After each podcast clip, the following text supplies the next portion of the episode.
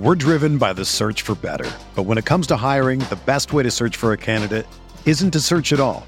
Don't search match with Indeed. Indeed is your matching and hiring platform with over 350 million global monthly visitors, according to Indeed data, and a matching engine that helps you find quality candidates fast.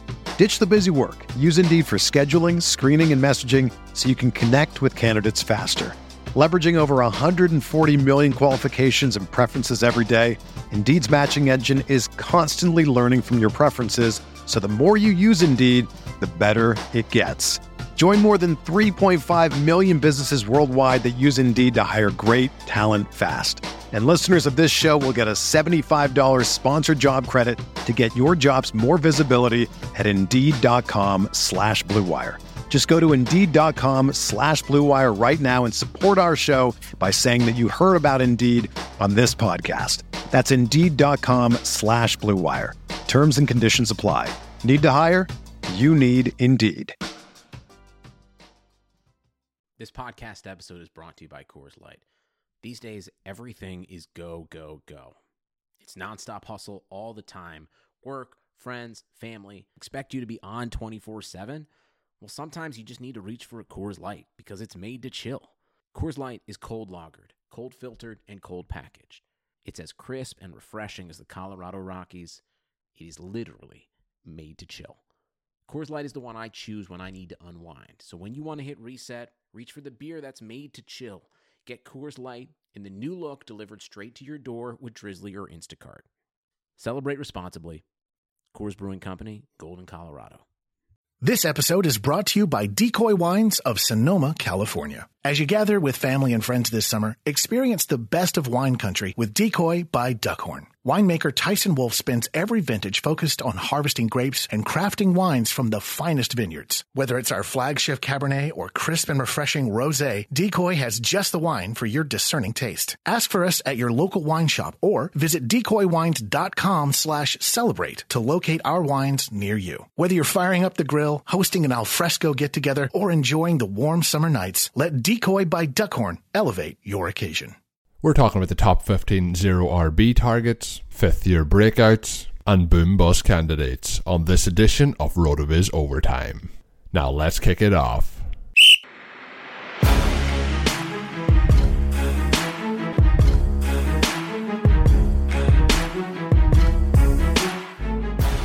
Hey everyone, you're listening to the RotoViz Overtime podcast on RotoViz Radio, brought to you by the FFPC. My name is Colin Kelly. You can follow me on Twitter at Overtime Ireland. I'm joined again, as always, by my co-host here, the co-owner of RotoViz, Mr. Shawn Siegele. I'm, I'm excited for this show. The shows have been going very good. The feedback's been good, so I hope you're doing well and uh, ready to rip this one up. Yeah, really looking forward to it.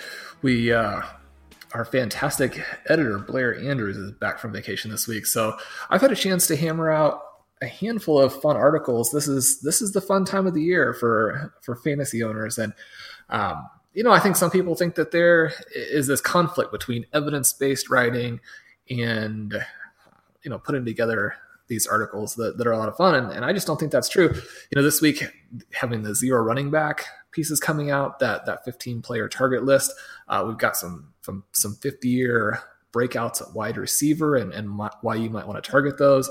And then yesterday had you know one pick to crush ADP in each round. And so that's kind of putting together my perfect team. So it's been a fun week from a writing perspective, and we are going to uh, cover some of those players today.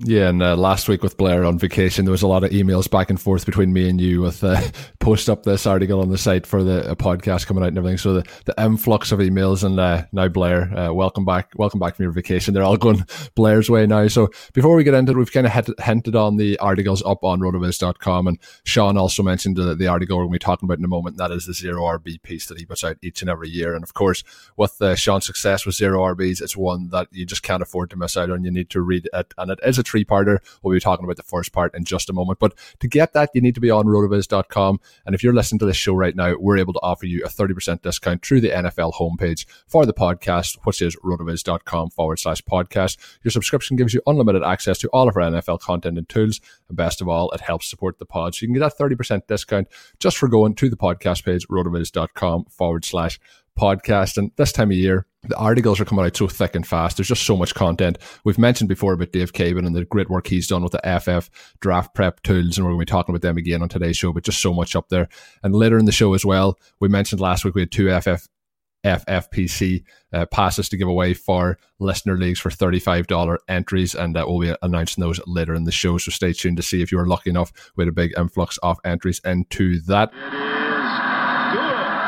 So let's get straight into the running back article, the zero RB list, and uh, it's pretty much set up to to destroy your league, to go in to just dominate and to get those players. And if you look back through the years, I've mentioned the success that Sean has had with the zero RB. 2015, if we're just going there, I know Sean had really started in the kind of 2013 season where it's been publicized very much so, but 2015 we'll only go back that far. And we had Devonta Freeman, Doug Martin, both absolutely tore things up. Then we had Melvin Gordon in 2016 after having such a disappointing rookie year, and last year with the rookies who really just did dominate, and that was Kareem Hunt and Alvin Kamara.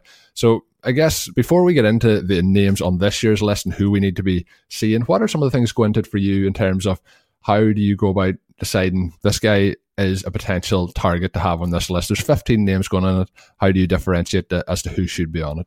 Yeah, so this the methodology has developed over really the last decade and it is based on the types of players that I have drafted in those high stake leagues during that time.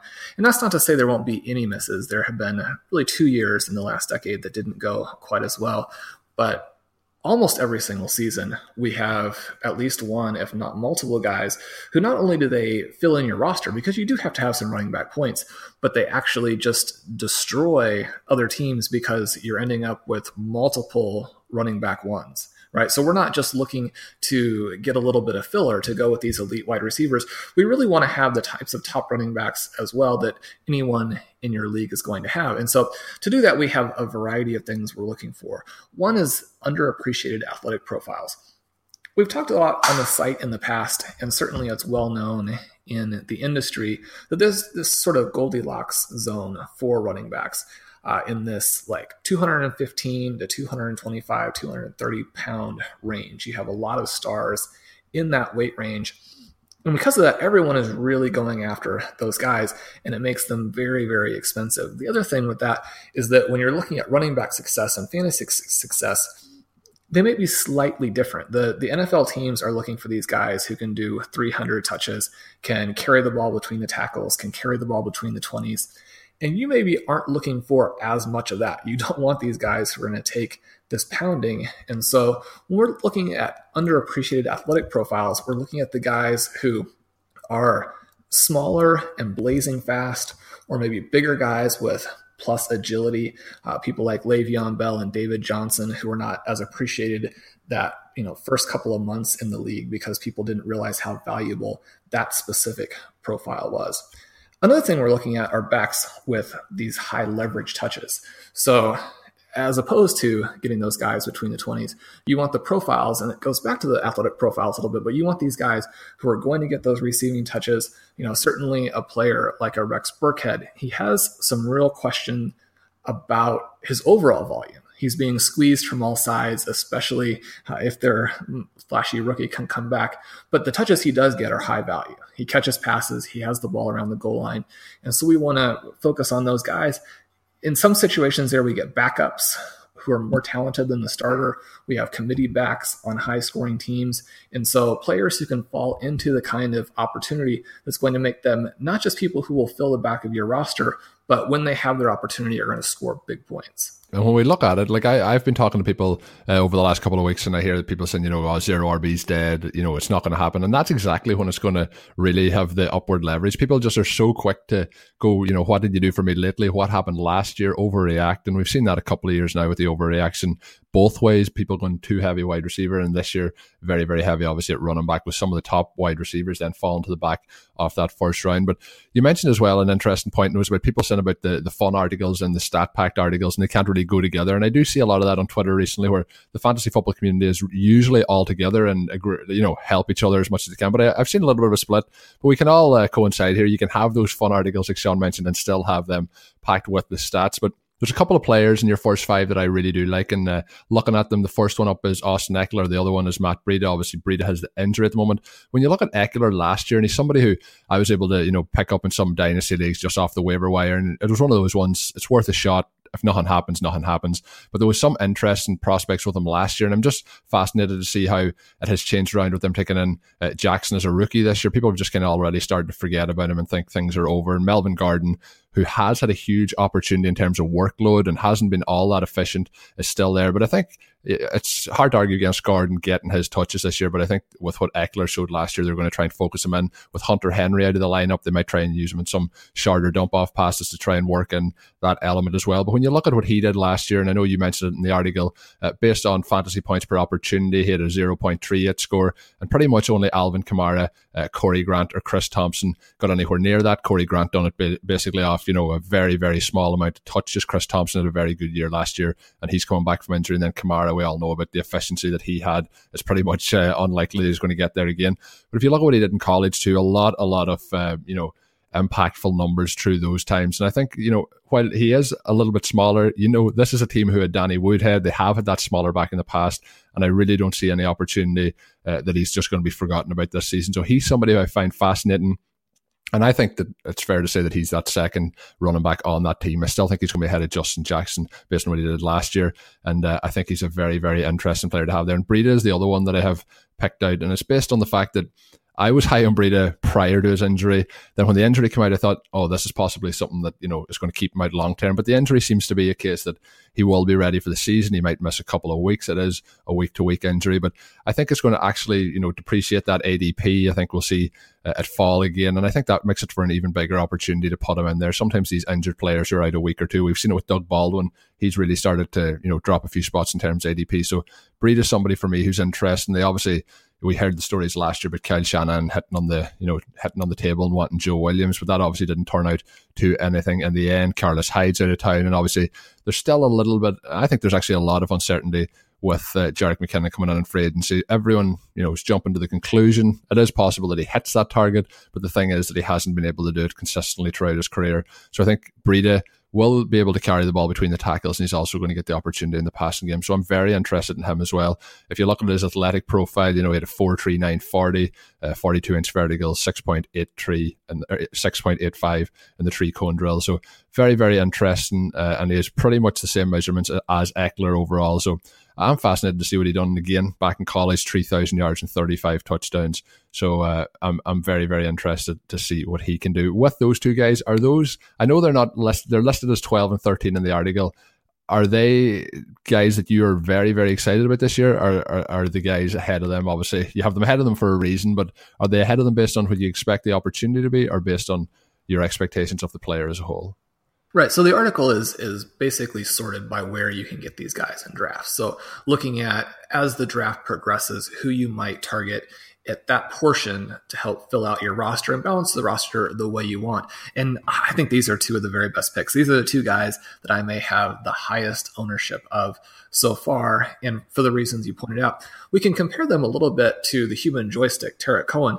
And see that they are very, very similar. Now, this doesn't necessarily mean that they'll score more points, but when you're looking at those athletic numbers, when you're looking at the size that's in that 195 to 200 pound range, when you're looking at, you know, a 43940, when you're looking at both of them with sub seven three cones, both of them 40 plus inch verticals, you're talking about two of the most athletic running backs in the entire NFL, not just for guys who are being drafted late or people that you might use as roster fillers, but the entire league, right? And now, again, that doesn't necessarily mean that they'll score huge points, but when we see where Cohen's being drafted, when we see where they're being drafted, then we look at the fact that the Chargers and the 49ers they have teams that are likely to be more explosive. Now, I think that Cohen gets some play because people think the Bears really need him so much to give him give them a little bit of that excitement, and and that's true. And Cohen is also a guy I'm drafting, although his ADP makes it much more difficult than for these two fellows. But when you look at what the 49ers are probably going to do on offense, when you look at what the Chargers could do on offense, certainly if you have any injury to Gordon or McKinnon, and, and you're not looking for that. These guys provide value on their own, but they're also players who, you know, are a little bit bigger, a little bit more athletic maybe than people realize. they could have huge seasons if things break the right way. And certainly that's what you're looking for in these picks. You want standalone value plus this potentially huge upside.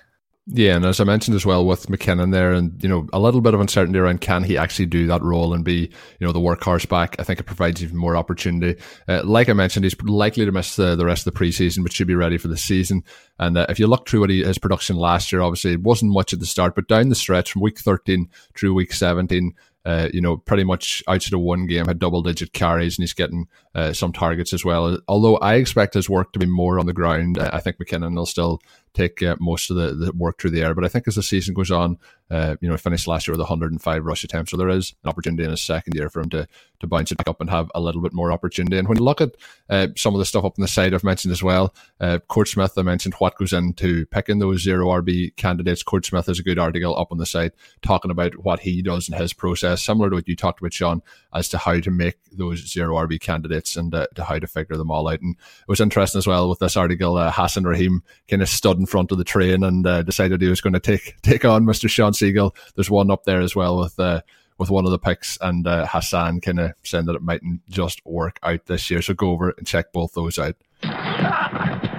So just allow me a little second. I mentioned at the start of the show, our friends over at the FFPC have been sponsoring us over the first couple of weeks of the show here. They've been sponsoring a lot of the shows on RotoViz Radio, and I have to admit that they're a fantastic service. I'm drafting in a lot of leagues now along with the listeners. We have had those opportunities for the listeners to have the leagues, but unfortunately now, uh, because the slow drafts are slowing up, uh, it means that all the listener spots are kind of taken. All the leagues have been filled, but the 2018 fantasy season is in full swing. And if you're over at the FFPC, they have pretty much a format to suit every single need and budget, whether it's best ball, super flex, the classic managed leagues. You know, I'm in a lot of leagues now, so I like the best ball. It means that I can just set it and forget it. But all the leagues are starting up at just $35. So they have you set up. I mentioned the slow drafts and the, the fast drafts, the lifestyle drafts. Well, after this weekend is uh, only the lifestyle draft. So you can get over there and still draft preseason, but uh, this is the last week for those slow eight hour clock drafts.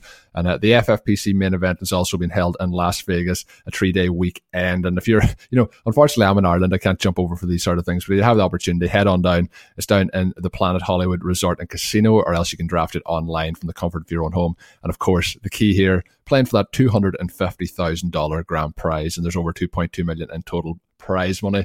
And again, I mentioned this last week, it leads to fantasy immortality. So uh, it's just something, check out the ffpc.com. That is myffpc.com. I mentioned at the start of the show too, last week we had the opportunity for two winners. One was through the, the Twitter feed, the at Rotoviz Overtime Twitter handle, and I tweeted out the podcast link, and we had a lot of people entered in. Thanks for all the retweets. And if you have a chance this week, head on over, keep spreading the word of the show. It helps us here. But the winner for that Twitter competition was the Quiet Storm. I don't actually have a full name here. It's the Quiet Storm as down as, and then his uh, Twitter handle is at the infamous Marv. So thanks, Marv, for uh, the retweet and uh, get in touch over at rotovizradio at gmail.com. We'll get you set up with the FFPC entry. The other winner was the winner for the iTunes. So I asked you as well to go over and rate and review the podcast on iTunes, and I thank each and every one of you that did it. The winner was Skelly. That's all the information I use. I, there's meant to be a name left there. There's meant to be uh, something I can shout out, but Skelly is the, what I got. And Skelly, if you can hit me up uh, on that Rotoviz email as well, and I'll get that set up for you too. So just because the competition ends this week doesn't mean don't uh, share the love. Make sure you share the love and give us a, a little comment there on iTunes, a five star review. I seen a four star review please uh, leave the five stars. that would be very, very much appreciated. But uh, thanks again for the support as the podcast starts off here. I could jump in for a second on those FFPC uh, notes. The people who go to these live events, they absolutely love them right? I i tend to do the online main events because i i often draft two even three at a time. And so that's not as easy to do in person but the people who are at these live events rave about them you know claim that they are worth the money just for the experience not even you know worrying about the rest of the fantasy season. They they have that much fun. So i certainly encourage you to consider trying those out. You'll have a ton of fun with them Another thing I want to mention is over the last couple of weeks, myself, Sean, Dave Cave, and Matt Freeman, we've been working behind the scenes on a couple of little interesting things for the 2018 season with RotoViz Radio and RotoViz.com. And one of the things to come out of it is that we are doing a RotoViz live show each and every Sunday during the season. It will be a video show likely at the moment to be hitting off at 11 a.m. Eastern. It'll be like, you know, if you want your start sets, DFS plays, dynasty questions, whatever you've got, just ask us anything. Uh, and that'll be coming up uh, starting from the Sunday following this week. But the reason that I wanted to announce it is because it's going to be something that we're very excited to do. We're also going to have it as part of a Patreon page because at the moment, obviously, we do a lot of podcasts each and every week. We do them all and we love doing it. But just to help, uh, you know, support the podcast here, another way to do that is through our Patreon page. So this is the first week of the Patreon Patreon page. There is some other added benefits up there, but the main benefit is going to be that you'll be able to get access to four of these shows per month. So one a week for a month. You'll be able to watch it live and interact. You'll be able to come on and ask us questions on the show if you wish. There's a lot of fancy and interesting interaction that can happen, uh, and we're going to have more details on that in the coming days and weeks. So stay tuned to the Twitter feed for that. But the main thing is that Patreon page. So if you are interested, stay tuned to the Twitter feeds. We'll be announcing more details, giving out the links, but it will be RotoViz Radio on Patreon, and it's going to be extremely good value. Those four shows for the opportunity that we have up there on the site. So check it out, and uh, please uh, feel free to support us over there. It's very, very much appreciated. We appreciate each and every listener, and uh, we do this because we love doing it, and uh, it's just another way to help support us and keep the lights turned on here on all the podcasts. Moving into the third quarter here, we're looking at some fifth year wide receiver breakouts. And Blair and I have been sharing research over the summer on these wide receiver breakouts. And we both independently come to the conclusion that these fifth year players represent a unique opportunity and part of the time frame where the later picks develop, and in part because this is a chance for uh, some of these guys to change teams and finally get into a position where they have some opportunity. So in the last decade, we've had 14 players from this fifth year breakout group, and defining the breakout as the first time that these guys hit 200 points, that roughly corresponds to what you're looking at for a wide receiver to season. So we've had these 14 players break out. Only one of them was selected in the first 50 picks. So we're definitely seeing this time period where the late rounders are finally getting in there, making their presence felt, getting their opportunity. Eight of the guys were selected after pick 100 or were undrafted nine of the guys had just changed teams. Now, in terms of what we're looking at later, the fifth year picks don't necessarily go on to the same types of performance that we see from people who break out in the first year, people who break out in the second year. But the five highest scoring players in this group went on to repeat their 200 point seasons the following year and establish themselves among the upper echelon of fantasy receivers. With this being the case, knowing we, we have some of these fifth year guys out there, knowing that we're often looking at some lower drafted players and people who might be changing teams, um, who are a few of the guys that you might be looking at as some of these late round picks? Well, uh, kind of we teased it a couple of weeks ago. Uh, you know, we were talking about the Colts and some of the deep sleeper articles on the site, and I mentioned Ryan Grant. And uh, Ryan Grant, somebody who you know, opportunity wise, I think could do it all this year. We, we at that time, I think that's maybe show one or show two. We had concerns, obviously, with Luck coming back from his uh, injury to see could he come back, but you know, all signs are positive at the moment. So you're looking at T.Y. Hilton, and then uh, unless you listen to Jalen Ramsey and his thoughts on Andrew Luck, I think Andrew Luck's a, a very talented quarterback. So when we have him and the opportunity to be the second wide receiver on that team as a vi- viable option. Uh, when you look at the tight end position, I know they've Jack Doyle and Eric Ebron, but there's still you know opportunity to go as the second wide receiver on that team. Uh, running back is not hundred percent certain, uh, so the, the possibility there for uh, Ryan Grant to have a big breakout this year is something that I'm. Uh, very interested in. I'm trying to pick him up in my rosters, and I seem to be picking up a lot of the players.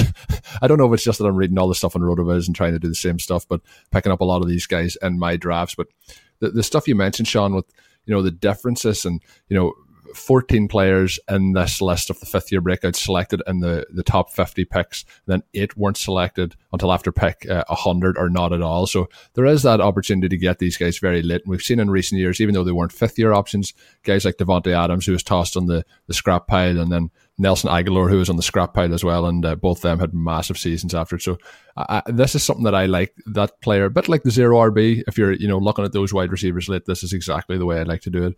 I mentioned Grant. Was there anyone else that stood out for you? Well, with the wide receivers dropping like flies for the Dolphins, and I think certainly very clear question still about if DeVante Parker is going to make it at all. Kenny Stills, a good player, not a star. Albert Wilson is someone who fits that group of a player who was not a big part of what the Chiefs were originally doing.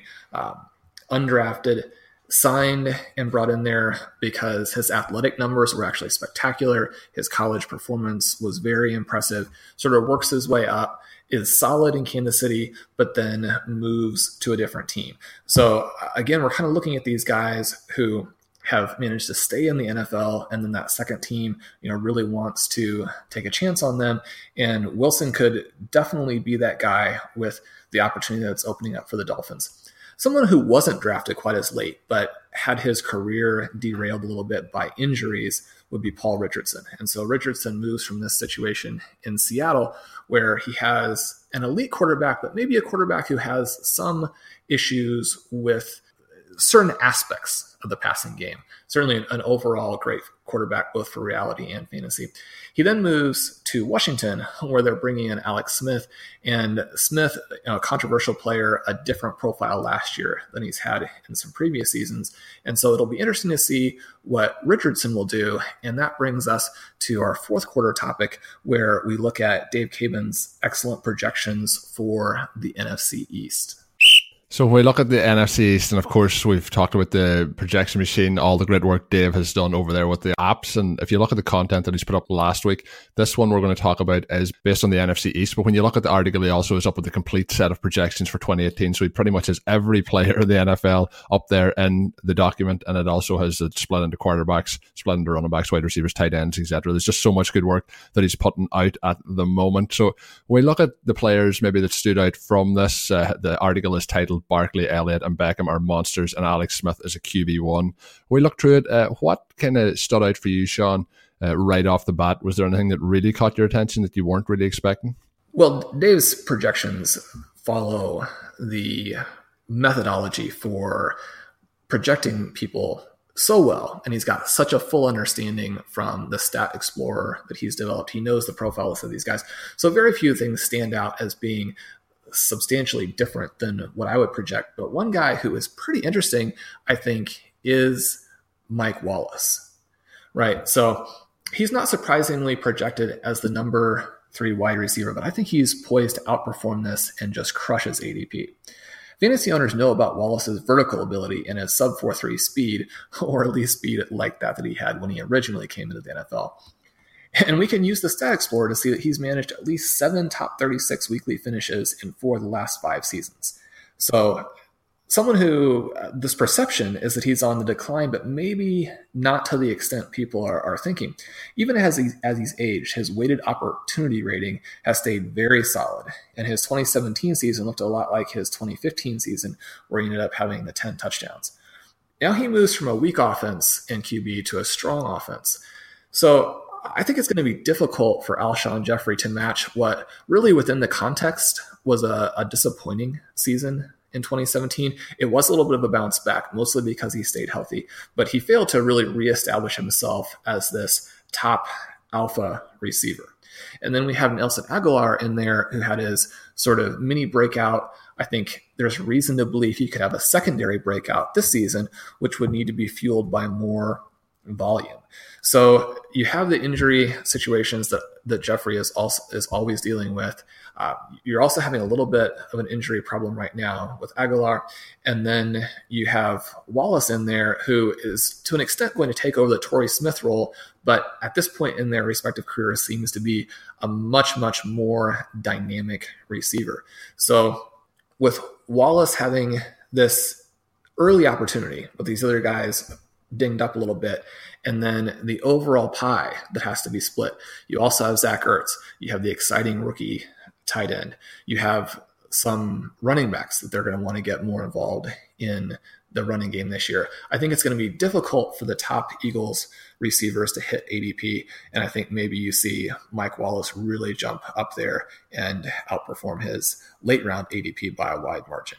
Yeah, and just looking through the, the depth chart now at the moment on this team, it is like the the Eagles are a stacked roster. If you look through, you know, Darren Sproles come back from injury, they've Corey Clement who come on strong at the end of the season, Jay Ajayi, Carson Wentz, then looking down through the rest, they have Alshon Jeffery, uh, Nelson Agholor, as you mentioned, and then a case where Mike Wallace is the third receiver, and they have Zach Ertz and Dallas Goedert. Like they they really have an impressive roster at the moment. But when you look down then and look at Mike Wallace, they've after taken him in on a deal for 1.9 million, uh, and although he is 32 years old, like that just seems to be a steal at this current value. You know, if you're looking at a third wide receiver on a team and taking in Mike Wallace, I'm just looking at his stats over the years. And outside of 2015, when he was in Minnesota, and it was a disappointing season for him.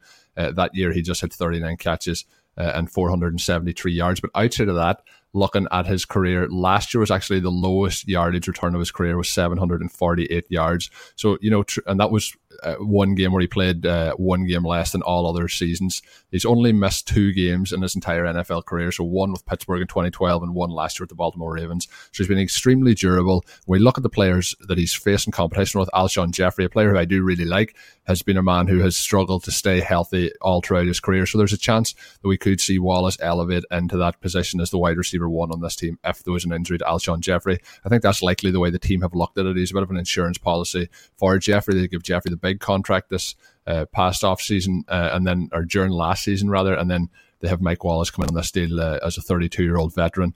But if you just look down through the numbers over his entire career, it's been a really solid run for him. And uh, looking then through, you know, even the last two years in Baltimore, uh, 72 receptions, 52 receptions, 1,000 yards one season, 750 the next year. And then if you look at the t- touchdowns for both seasons, so touchdown opportunity will be there, opportunity for targets will be there. And if there's an injury to either Agholor or to uh, Alshon Jeffery, there's a big, big opportunity there for Mike Wallace uh, in 2018. Yeah, the other one that jumps out is in Washington.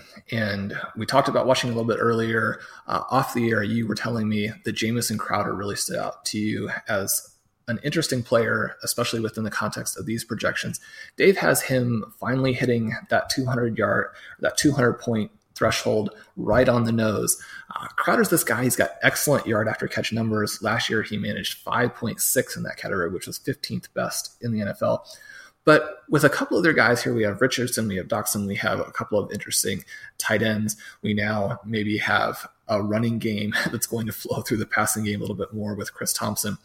Crowder's median projection, according to the sim scores, another tool that Dave has made available to you, are 134. And that seems to me to be a more attainable number than maybe uh, hitting 200 this season. Definitely agree, Shawn. Uh, looking at it, when I'm looking at Crowder, I think Crowder's somebody who's vastly overlooked based on what he's done throughout his career. I think when you look at uh, the situation when he came in, he was drafted in the fourth round, but there wasn't a huge amount expected of him. He had a, a nice rookie season with the 59 receptions, and after that, then there was always the possibility people thought that he was going to break out, and then Garcon left uh, and went to San Francisco, and people thought again, oh, here's the breakout coming, and he's just been kind of consistent. So 59 receptions, 67, 66, but I think now people are starting to think maybe that's just all he is. But I think if you pair him with Alex Smith and you're talking about the yards after the catch, I think it's a you know a kind of match made in heaven almost. And we talk about players like Jarvis Landry, and you know we don't talk. He doesn't have the athletic profile to be able to do it. But I think that somebody like uh, Jamison Crowder, when you pair up with Alex Smith, there's a huge chance that he'll be able to develop into this. And him and Paul Richardson are an interesting combination. Then you look at you know the tight ends that they have uh, with Vernon Davis and uh, Jordan Reed if Jordan Reed can stay healthy. So I'm excited. I, I definitely am excited for Crowder. I'm trying to not talk him up too much because I'm trying to scoop him up everywhere I can. But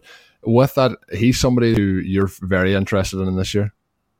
Yeah, so I think the the fit for this offense will be interesting, and I'm wondering if you want to take a a strong position or make a bold prediction on Alex Smith and what he will look like. So we talked about Richardson. He's he's moving from an offense where his quarterback Russell Wilson only completed 44 percent of the air yards. So he wasn't that effective in terms of the passing yardage actually being caught, right? So he's moving to this offense with Alex Smith, who, with his connection last year with Tyreek Hill, managed to have a sterling 54% conversion ratio. And when you go through and look, and again, you can find all of this information in the Stat Explorer Drew Brees, really the only guy who jumps out as having a higher conversion rate than Smith. But kind of contrary to what you would think, Smith actually completed more total air yards, which underlines just how run heavy and how sad I think, if you like the passing game, that New Orleans was last season. So, bold prediction here. Do you like Alex Smith being able to maintain this vertical ability, or are we going to go back to where it really is Crowder and the checkdowns?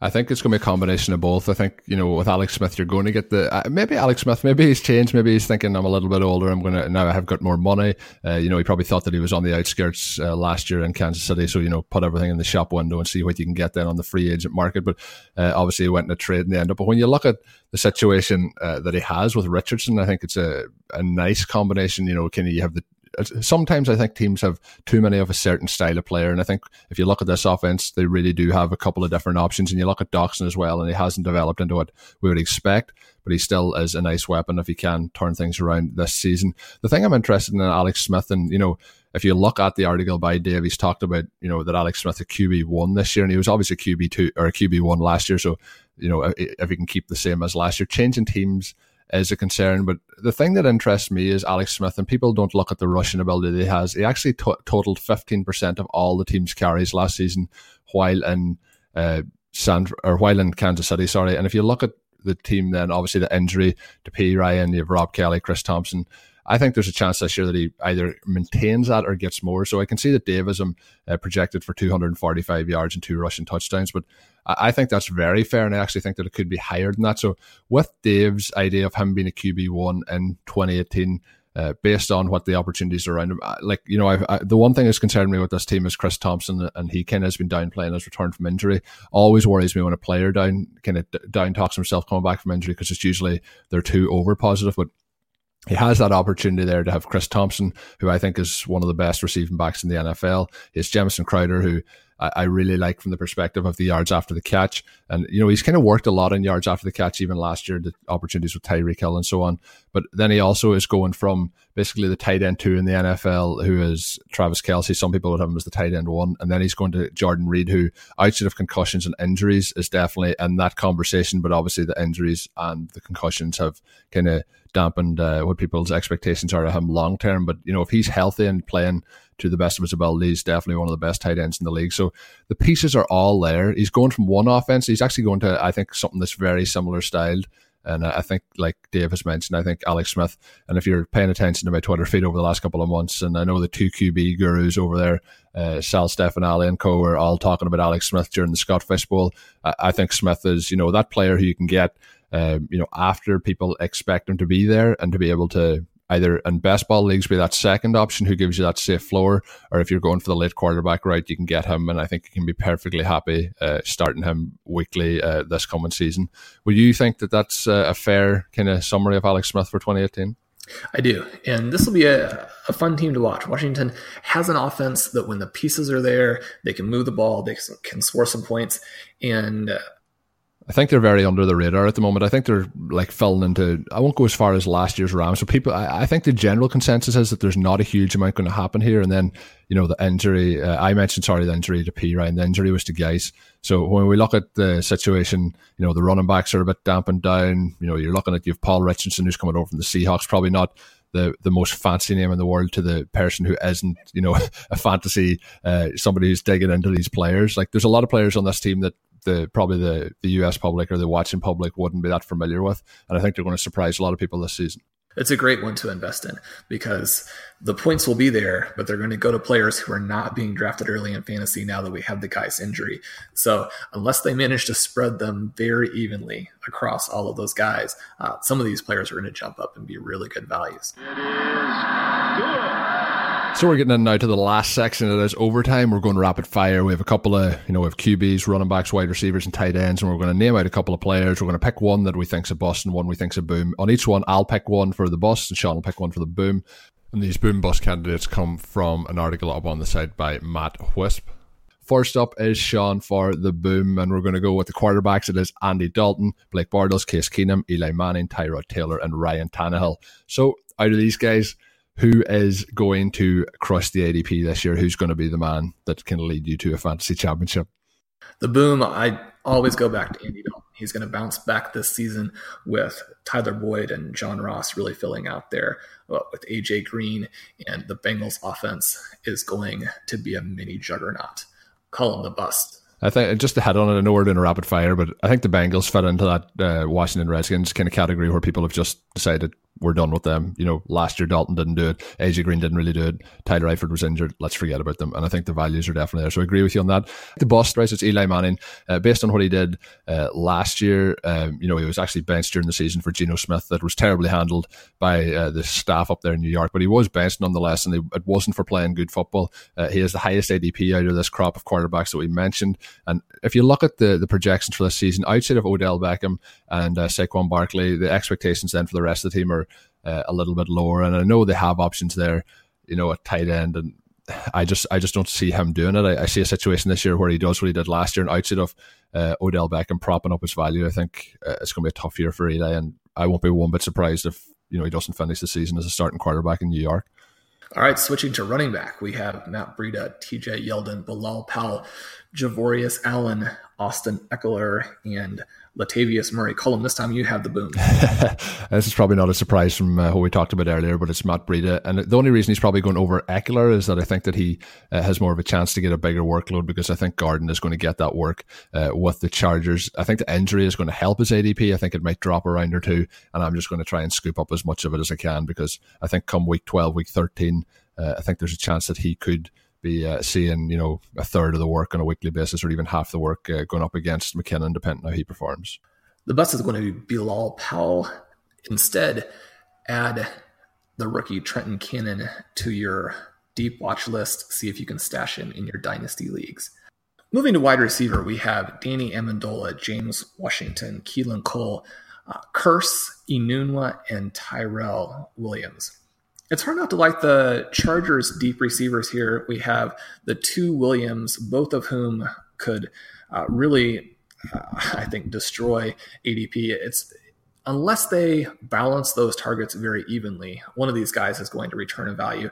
I've been drafting Mike, but the bounce back is also very much in play here. So I'm going to stick with the Chargers theme on the boom. Colin. you have the bust. So I'm looking at the the Boston. I know uh, I've been kind of harshing him all off season, and it's uh, Keelan Cole. When I'm looking at him in terms of his ADP, it's not all that high. But I think when we're looking at this list of players, uh, he's the one that I think that's likely to not return on uh, what he can do. And tr- people are looking back to those kind of two weeks, week 15, week 16 last year with Marquise Lee out of the lineup, with Allen Hurns out of the lineup, and uh, I think that in this case, I think we're going to see uh, a, a, big slump in production. Um, you know, I'm, I'm big in on Marquise Lee this year and big in on ASJ as well. So uh, for me, Keelan Cole is the one that's going to be the bust in this one. Moving on to the tight end, the last in the group, and we have Austin Hooper, we have Tyler Kroft, Jesse James, uh, Jones, and then we have Vernon Davis. And Vernon Davis still sticking around.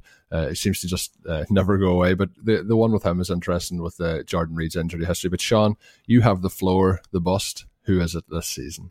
Well, I own a lot of Vance McDonald, so I'm going to hope that he goes in a different direction than his uh, recent resume, stays healthy, uh, keeps that number one tight end position really locked in there. So I will go with Jesse James as the bust. Who do you have as the boom? Uh, I've Austin Hooper as the boom, and you know, he's, if you look at it, he's uh, 23 years old. He'll turn 24 this season, 6'4", 254.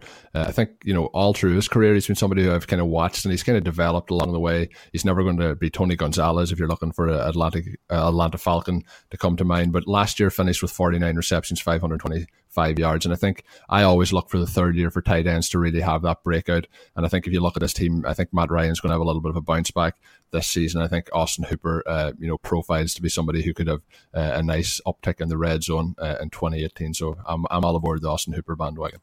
So we've gone rapid fire through those, and uh, I think we've hit a lot of interesting little points, and there's a lot of good conversation throughout the show as well. I've really enjoyed it. The show's been a lot of fun to do on a weekly basis to bring to all the listeners. The numbers are going up every week with more listeners. So please do us a favor, and as I mentioned, you know, give a retweet uh, to the podcast uh, when it goes up on the page. That is at RotoViz Overtime. Make sure you're following us on there as well. And of course, leave us a written review on iTunes or your favorite podcast app. That does really help us.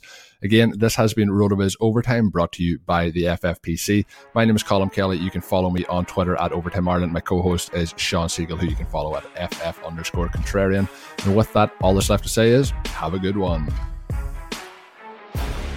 Thank you for listening to the RotoViz Overtime Podcast. Please rate and review the RotoViz Overtime Podcast on iTunes or your favorite podcast app. Contact us via email at rotovizradio at gmail.com and follow us on Twitter at rotovizradio. And remember, you can always support the pod by subscribing to RotoViz at a 30% discount through the RotoViz Radio homepage, rotoviz.com forward slash podcast.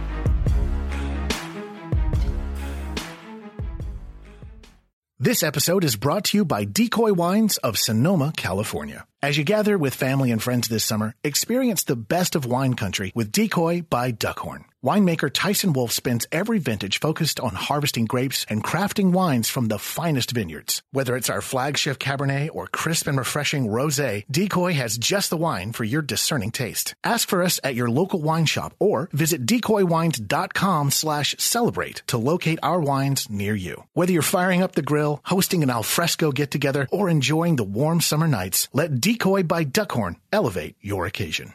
It's the sale you've been waiting for. Now through Monday, get a huge 50% off the styles you need now with 50% off all jeans, 50% off all dresses, and 50% off all tees. That's right, 50% off. Jeans start at 15 bucks for adults, 10 bucks for kids. Want fashion in a flash? Buy online and pick up in store for free. Hurry, the sale ends Monday at Old Navy and OldNavy.com. Valid 829 to 92 excludes in-store clearance, jumpsuits, rompers, bubbles, active license, and men's package tees. Sugar Ray Leonard, Roberto Duran, Marvelous Marvin Hagler, and Thomas Hearns. Legends, whose four way rivalry defined one of the greatest eras in boxing history. Relive their decade of dominance in the new Showtime sports documentary, The Kings, a four part series premiering Sunday, June 6th, only on Showtime. Whether you're a world class athlete or a podcaster like me, we all understand the importance of mental and physical well being and proper recovery for top notch performance. That's why I'm excited that Unifyd Healing is sponsoring this podcast. Unifyd Healing is a new and super innovative global network of wellness centers powered by Energy Enhancement System, or EE System. If you haven't heard of the EE System, you'll want to listen up. This technology promotes wellness, deep relaxation, purification, and rejuvenation. At hundreds of locations across the globe, access to a center is easy and affordable. Interested in experiencing the EE system technology for yourself? Go to unifydhealing.com slash bluewire to learn more and find a center near you. That's U-N-I-F-Y-D healing.com slash bluewire. No material or testimonials on the Unifyd Healing website are intended to be viewed as medical advice or a substitute for professional medical advice, diagnosis, or treatment. Always seek the advice of your physician or other qualified healthcare provider with any questions you may have regarding a medical condition or treatment and before undertaking a new healthcare regimen, including EE system.